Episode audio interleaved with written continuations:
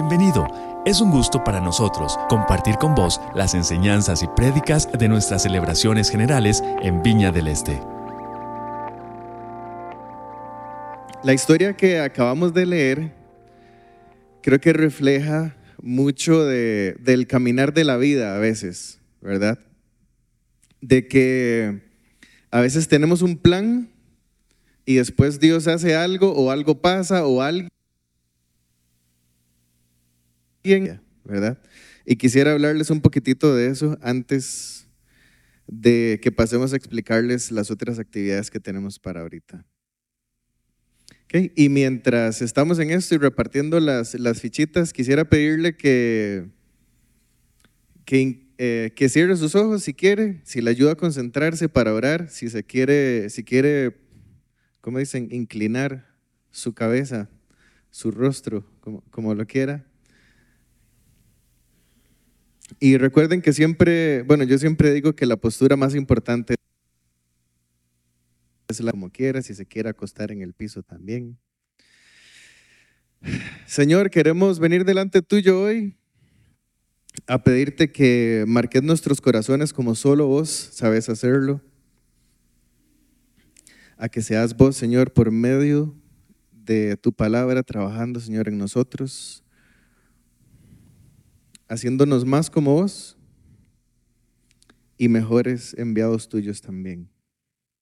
Queremos recibir, Señor, el encargo de esta misión hoy, de lo que tenés para nosotros y de lo que querés que hagamos y a quienes querés que afectemos.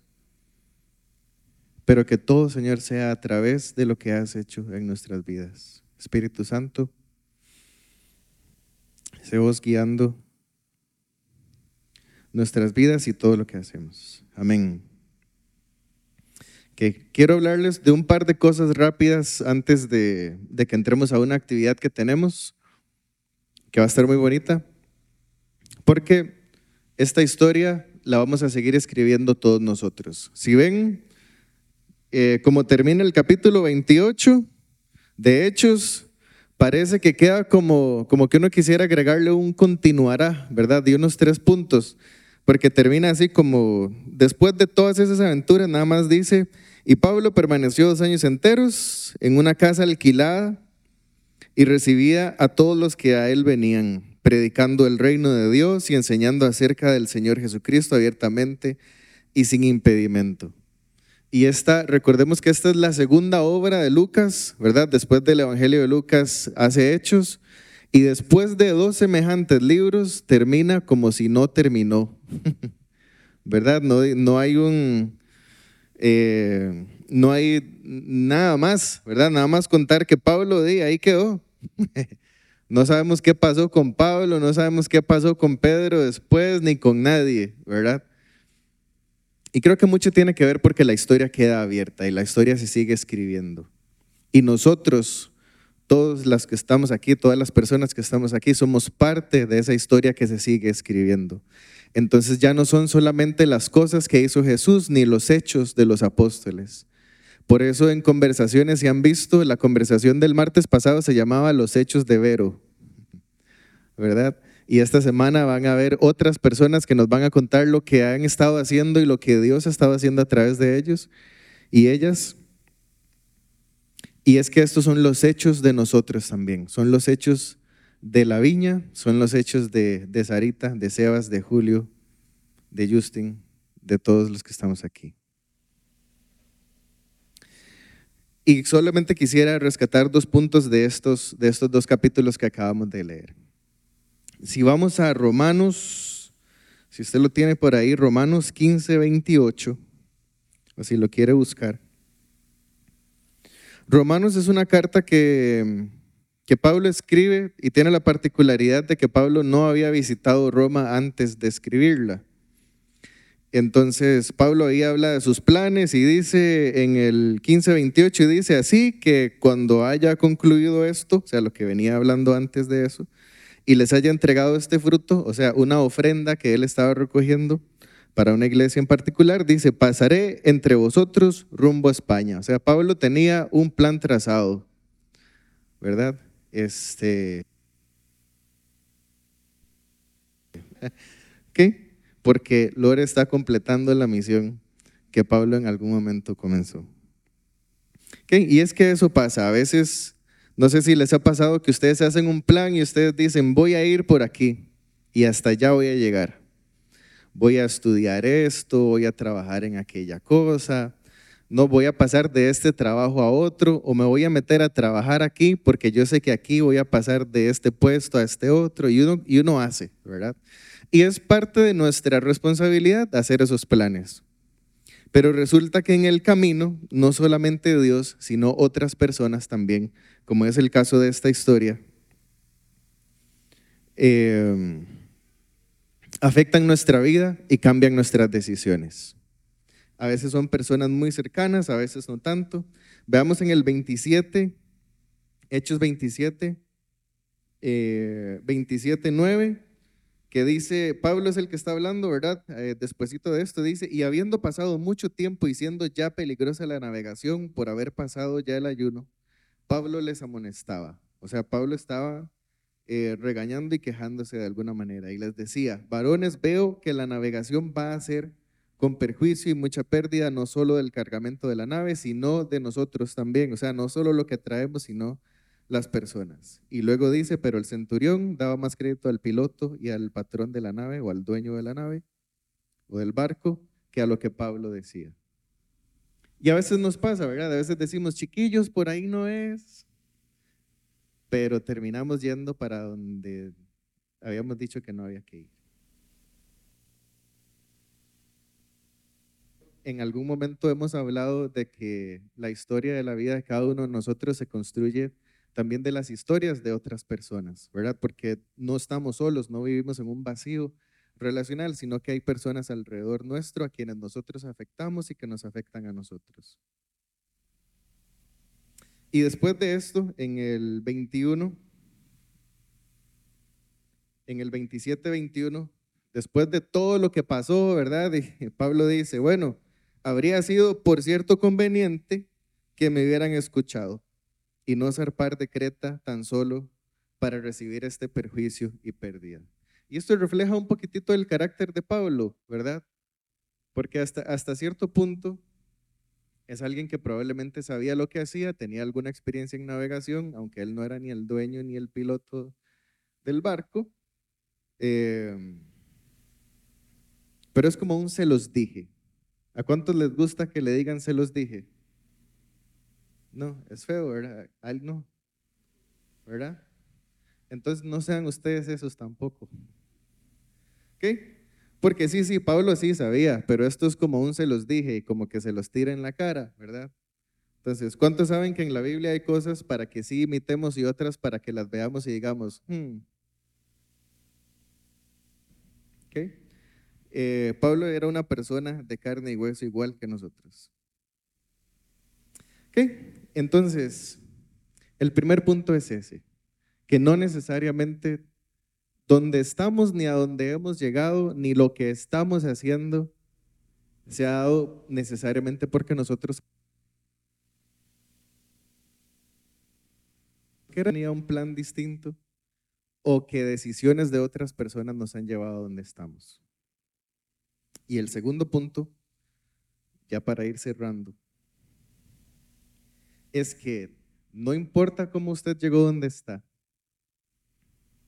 si fue decisión suya o consecuencia de decisiones de otras personas.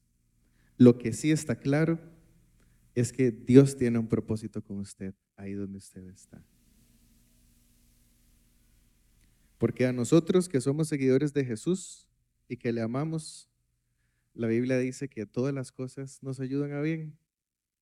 Así que, así como Pablo, ahorita que estábamos leyendo, el 28.11 dice, pasados tres meses, o sea, llegaron a una isla, encallaron, naufragaron, pasaron tres meses, pero algo pasó ahí. No, no puedo decir necesariamente que ellos llegan ahí porque Dios así lo quería, porque recordemos que fue una decisión de alguien más.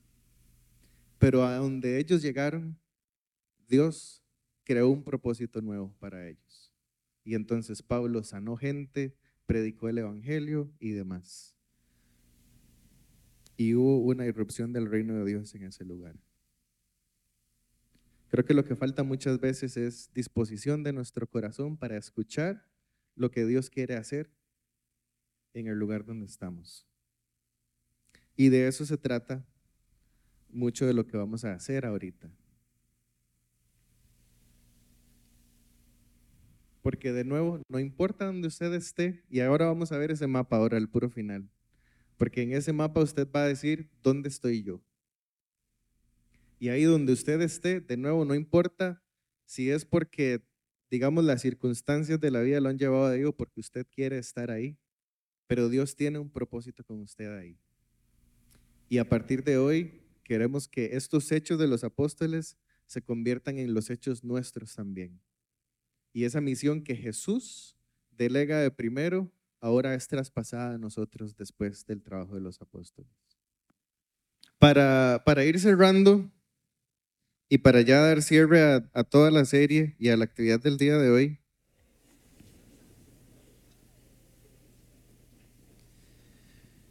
quisiera hacer nada más recuerdo de las últimas palabras de Jesús, según Mateo. Quisiera que lo busquen conmigo. Mateo 28, del 18 al 20, vamos a leer. Cuando ya lo tengan, lo vamos a leer en Reina Valera esto es 60, creo. Mateo 28, del 19 al, eh, del 18 al 20, perdón. Jesús se dedicó a dejar establecida una comunidad de discípulos. ¿Verdad? Él no dejó un sucesor, dejó un grupo de personas. Y ese grupo de personas, aunque están representados en los doce apóstoles, era más grande todavía que eso. Y quisiera que leamos esto que vamos a leer, teniendo en cuenta eso, que, que Jesús lo que deja es ahora una comunidad que representa las buenas noticias que Él vino a traer. Dice Mateo 28 del 18 al 20, y Jesús se acercó y les habló diciendo, Toda potestad me es dada en el cielo y en la tierra. Por eso Vayan y hagan discípulos a todas las naciones, bautizándolas en el nombre del Padre, del Hijo y del Espíritu Santo, y enséñenles a guardar todas las cosas. Aquí yo estoy con ustedes todos los días hasta el fin del mundo. Otra traducción diría, por tanto, vayan y hagan más comunidades discípulas como esta que yo he hecho, bautizándolas en el nombre del Padre, del Hijo y del Espíritu Santo, y enseñándoles a que guarden todas estas cosas que yo les he pero como comunidad. Nuestra misión no se trata solamente de llevar el mensaje a personas sino el de manifestarnos nosotros como comunidad y que estos grupitos, que estos grupitos que hicimos hoy son comunidades, reflejen las enseñanzas de Jesús como comunidad para la transformación de las comunidades que lo necesitan.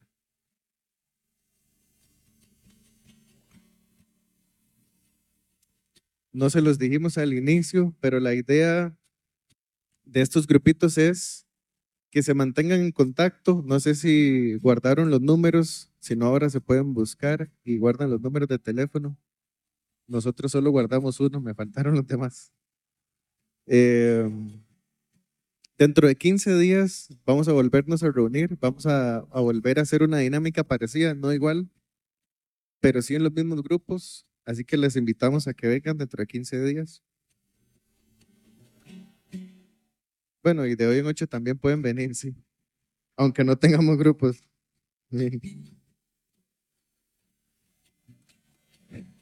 Ok, ahora, y mientras escuchamos esto que vamos a escuchar, esta canción que vamos a escuchar, de nuevo, quisiera que recordemos que así como Jesús envió a los discípulos, ahora a nosotros nos toca continuar esta misión que está aquí. Nos toca ir y hacer más comunidades discípulas como esas que hicimos hoy. mostrándoles quién es el Padre, quién es el Hijo y quién es el Espíritu Santo. Y enseñar todas las cosas que Jesús nos ha mandado a enseñar. Gracias. Si alguien ha sentido un llamado de Dios para hacer misiones, eh, puede acercarse a, Lore. Si, quieres te pones de pie para que sepan quién sos. ¿Ok? Si alguien quisiera o tuviera interés, se puede, se puede acercar a ella. Y sin más, quisiera pedirle que se ponga de pie ahí donde está.